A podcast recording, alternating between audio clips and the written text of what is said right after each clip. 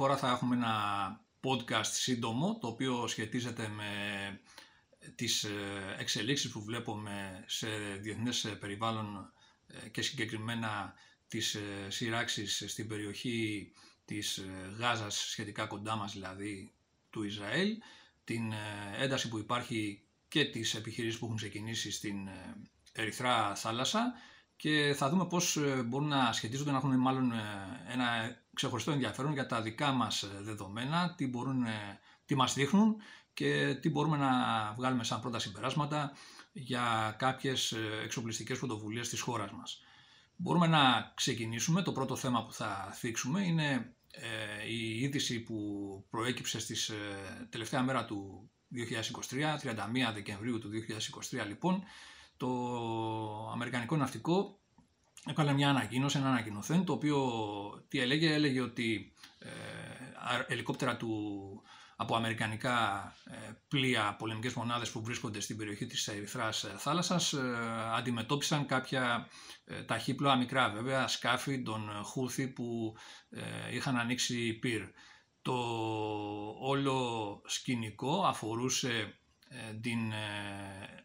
επικίνδυνη, την επιθετική μάλλον παρουσία τεσσάρων ε, εξοπλισμένων ε, μικρών ταχυπλών σκαφών των ε, Χούθη, τα οποία είχαν προσεγγίσει επικίνδυνα ένα πλοίο μεταφοράς κοντέινερ, το Μάρσκ Χάντσο, το οποίο είχε εκπέμψει σήμα για βοήθεια. Επειδή δεχόταν πειρά φορητών όπλων, από τους Χούθη και οι οποίοι απειλούσαν να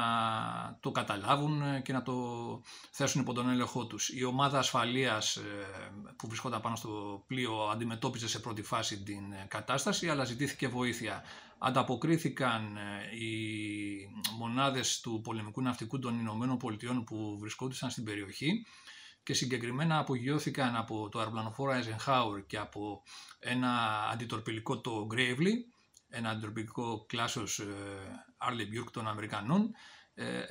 από ένα ελικόπτερο ε, Seahawk. Τώρα οι πληροφορίες ε, στην αρχή ήταν λίγο διιστάμενες, δεν ήταν ξεκαθάρο το πράγμα γιατί το, το επίσημο αμερικανικό ανακοινωθέν δεν ανέφερε τους, τις ακριβείς συνθήκες εμπλοκής των ελικοπτέρων αυτών, ούτε τι όπλα χρησιμοποιήθηκαν, δεν τεινόντουσαν λεπτομέρειες. Έτσι, ε, από ό,τι, γράφταν, ε, από το ότι γράφτηκε στα διεθνή μέσα και προέκυψε με ε, καλύτερη ενημέρωση των ΕΣΟ, φάνηκε ότι τελικά το ελικόπτερο το οποίο απογειώθηκε από, την, από, το, από το τεροπλικό Gravely ήταν ένα MH60 Romeo, σύγχρονο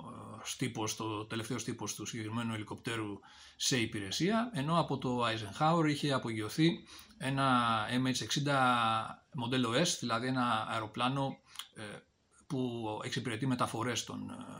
ε, ε, μεταξύ αμερικανικών πλοίων, αλλά έχει δυνατότητα να φέρει και όπλα. Και τα δύο ελικόπτερα βασικά έχουν δυνατότητα να φέρουν οπλισμό. Στην προκειμένη περίπτωση, όπως έγινε γνωστό, τελικά το MH60 Romeo ήταν αυτό το οποίο ε, εκτόξευσε, μετέφερε τέσσερις ε, αντιαρματικούς πυράβλους Hellfire και με ε, αυτούς κατέστρεψε, βήθησε τα, τέσσερα, τα τρία από τα τέσσερα ταχύπλοα των Χούθη, φωνεύοντας δέκα από αυτούς, οι οποίοι επέβαιναν στα συγκεκριμένα σκάφη, ενώ το τέταρτο κατάφερε και διέφυγε, ανέπτυξε ταχύτητα και διέφυγε. Η συγκεκριμένη περίπτωση ήταν ένα προήμιο θα μπορούσε να πει των ε, επιχειρήσεων που ξεκίνησαν μετά από ε, κάποιες ε, ημέρες δηλαδή αυξήθηκε η ένταση στην περιοχή και έγιναν οι αεροπορικές προσβολές και με πυράβλους κρούζ από Αμερικανούς και Βρετανούς τις επόμενες ημέρες. Το σκηνικό αυτό αν και απομονωμένο θα μπορούσαμε να πούμε ότι ε, εμείς προσωπικά το συνδέσαμε με ένα άλλο βίντεο, το οποίο, μια άλλη εξέλιξη δηλαδή, η οποία καταγράφηκε σε ένα σύντομο βίντεο, το οποίο εμφανίστηκε στις 6 ε, Ιανουαρίου, μερικές ημέρες μετρά, 6 Ιανουαρίου του 2024. Αυτό το πολύ σύντομο βίντεο παρουσιάζει ένα Ισραηλινό ε, επιθετικό ελικόπτερο Apache, το Delta το μοντέλο, το σύγχρονο, το οποίο φαινόταν να εκτοξεύει ένα διαρματικό πύραυλο Hellfire πάλι, εναντίον όμως αυτή τη φορά ενός drone επιθετικού το οποίο πετούσε στα σύνορα με, από την, στα σύνορα με τον Λίβανο από την Χεσμολά. Προφανώς θεωρήθηκε απειλή και γι' αυτόν τον λόγο το ελικόπτερο διατάχθηκε και το κατέριψε. Ε, είναι καταγεγραμμένα κάποια πολύ σύντομα πλάνα, ακούγονται και κάποιες φωνές από αυτούς που έχουν τραβήξει το βίντεο ε, από το έδαφος και παρατηρούμε ότι ε, το βλήμα βρίσκει το στόχος σε πολύ μικρή απόσταση από το ελικόπτερο, μικρότερη ίσως και του χιλιόμετρου θα μπορούσε να πει κανείς. Αυτό το περιστατικό έχει μια ιδιαίτερη αξία γιατί ε, δείχνει και την χρήση, ενώ στο πρώτο περιστατικό με την Ερυθρά Θάλασσα είδαμε την ε, χρήση των χελφάρι για αυτόν τον σκοπό για τον οποίο προορίζονται σε ναυτική χρήση, δηλαδή την προσβολή ναυτικών στόχων, ε, είτε μικρών είτε μεγαλύτερων. Στην προκειμένη περίπτωση με το, στην περίπτωση με το Ισραήλ, του Ισραηλινού Απάτσι, το είδαμε να χρησιμοποιείται εναντίον ενός εναέριου στόχου, το οποίο μάλλον είναι και μια πρωτιά για το συγκεκριμένο βλήμα. Από την ε, άλλη πλευρά βέβαια πρέπει να πούμε ότι δεν είναι η πρώτη φορά που οι Ισραηλινά πάτσι ε, χρησιμοποιούνται για ε, την κατάρριψη ε, εναερίων στόχων. Το πρώτο περιστατικό που έχει καταγραφεί ήταν όταν στις 24 Μαΐου του 2001 ένα απάτσι κλήθηκε και κατέριψε ένα πολιτικό αεροπλάνο μικρό, Σέσνα, 152, ένα πολύ μικρό αεροπλάνο πολιτικό, το οποίο θεωρήθηκε απειλή, δεν απαντούσε ο πιλότος στις ε, κλήσεις ε, από τον ασύρματο, με αποτέλεσμα να διαταχθεί το πύρ εναντίον του και να καταρριφθεί. Δεύτερη κατάρριψη ε, από Apache, η οποία αφορούσε πάλι drone, ήταν το, στις 10 Φεβρουαρίου του 2018, καταγεγραμμένη η κατάρριψη ενός drone που είχε, θεωρήθηκε ότι είναι υπό τον έλεγχο των ε, Ιρανών και ε, είχε απογειωθεί από την ε, Συρία. Έτσι λοιπόν βλέπουμε την, σε αυτές τις δύο περιπτώσεις πως επιθετικά ελικόπτερα ή ελικόπτερα ναυτικής συνεργασίας χρησιμοποιούν πυράβλους αεροσετάφους για την καταστροφή στόχων οι οποίοι μπορεί να είναι είτε στην επιφάνεια της θάλασσας είτε στη ξηρά βέβαια αλλά και ε, στον αέρα. Το συγκεκριμένα, τα δύο συγκεκριμένα βίντεο μας ε, προβλημάτισαν και μας ε, έδωσαν το ερέθισμα για να κάνουμε τον παρακάτω συσχετισμό. Όλοι ξέρουμε ότι το πολεμικό ναυτικό έχει παραγγείλει, έχει αναθέσει σύμβαση για την προμήθεια 7 συνολικά ελικοπτέρων Ρόμεο για τις δικές του ανάγκες, στο πακέτο των οποίων ε, περιλαμβάνεται και ο πλισμός. συγκεκριμένα περιλαμβάνονται. 100 ρουκέτες ε, ε, APK-WS2 που ε,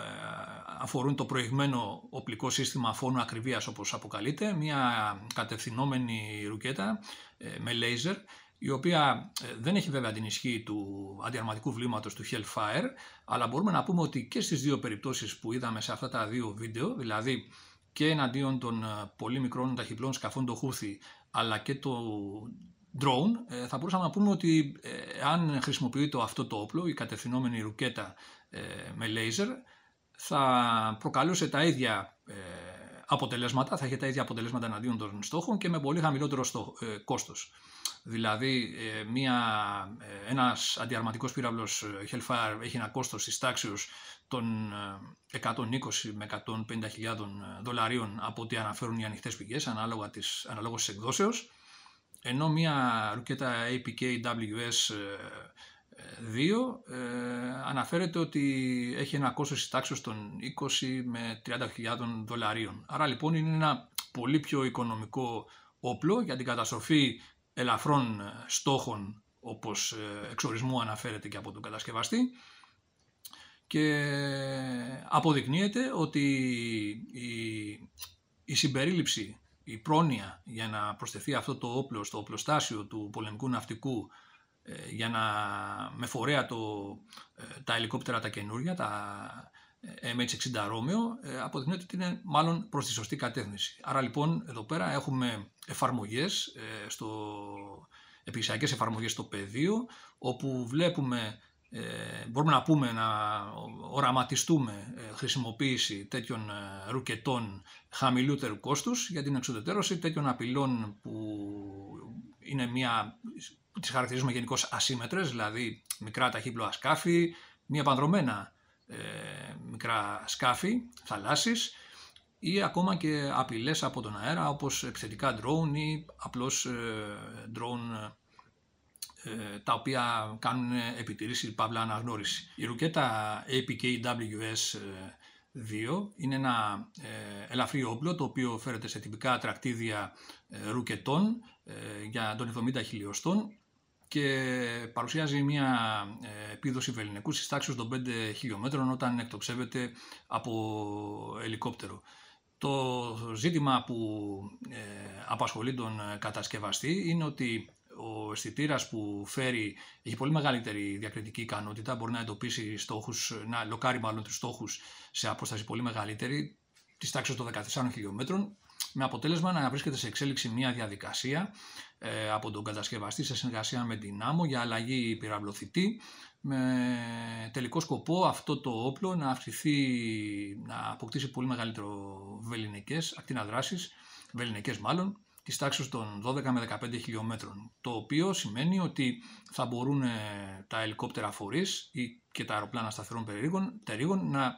προσβάλλουν στόχους από πολύ μεγαλύτερη απόσταση ασφαλείας για τα ίδια. Το δεύτερο ε, στοιχείο το οποίο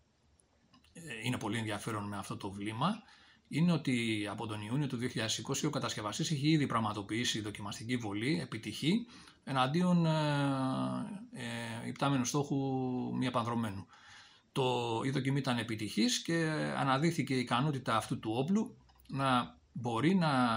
χρησιμοποιηθεί και σαν ε,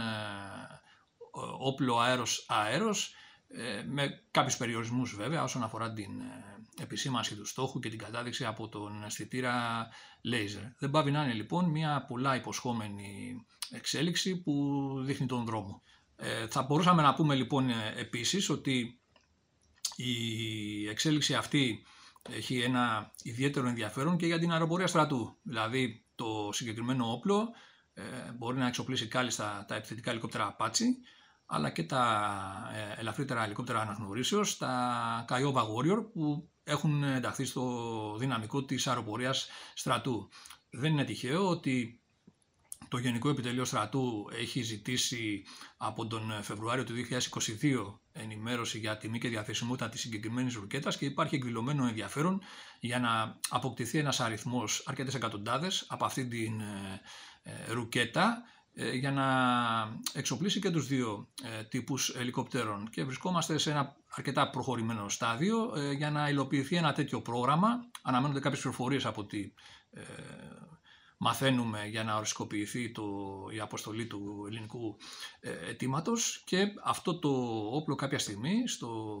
μέλλον να ενταχθεί, να ενισχύσει την αεροπορία στρατού και να της δώσει περισσότερες επιλογές για την ε, αντιμετώπιση ε, διαφόρων απειλών. Έτσι λοιπόν βλέπουμε ότι το, ε, υπάρχουν φθηνά όπλα υψηλής απόδοσης τα οποία μπορούν να χρησιμοποιηθούν και για τις λεγόμενες ασύμετρες απειλές ή τις απειλές που εμφανίζονται, νέας φύσεως που εμφανίζονται στο πεδίο όλο και περισσότερο με την έννοια ότι τα drone όπως βλέπουμε κάθε τύπου είτε αυτά είναι επιθετικά είτε είναι απλά επιτήρησης κτλ. Ε, έχουν μια κυρίαρχη παρουσία ε, βάσει και των εικόνων των παραστάσεων που αποκομίζουμε από την Ουκρανία. Άρα λοιπόν ε, μπορούμε να πούμε ότι ήδη το πολεμικό ναυτικό έχει κάνει μια πολύ καλή επιλογή δείχνοντας ενδιαφέρον για το συγκεκριμένο χαμηλού κόστους όπλο και αναμένουμε να δούμε και μια ανάλογη εξέλιξη που θα ενισχύσει τα ελικόπτερα της αεροπορίας στρατού. Αυτή λοιπόν ήταν η σύνδεση που ε, κάναμε όσον αφορά παραστάσεις, εντυπώσεις, εμπειρίες που βλέπουμε από τις πολεμικές αναμετρήσεις τόσο στο Ισραήλ όσο και στην ε, Ερυθρά θάλασσα και μπορούμε να πούμε ότι ε, μας προκαλούν ανάλογους σκέψεις και συμπεράσματα που μπορούμε να βγάλουμε για τα δικά μας δεδομένα. Αυτά λοιπόν, καλή συνέχεια.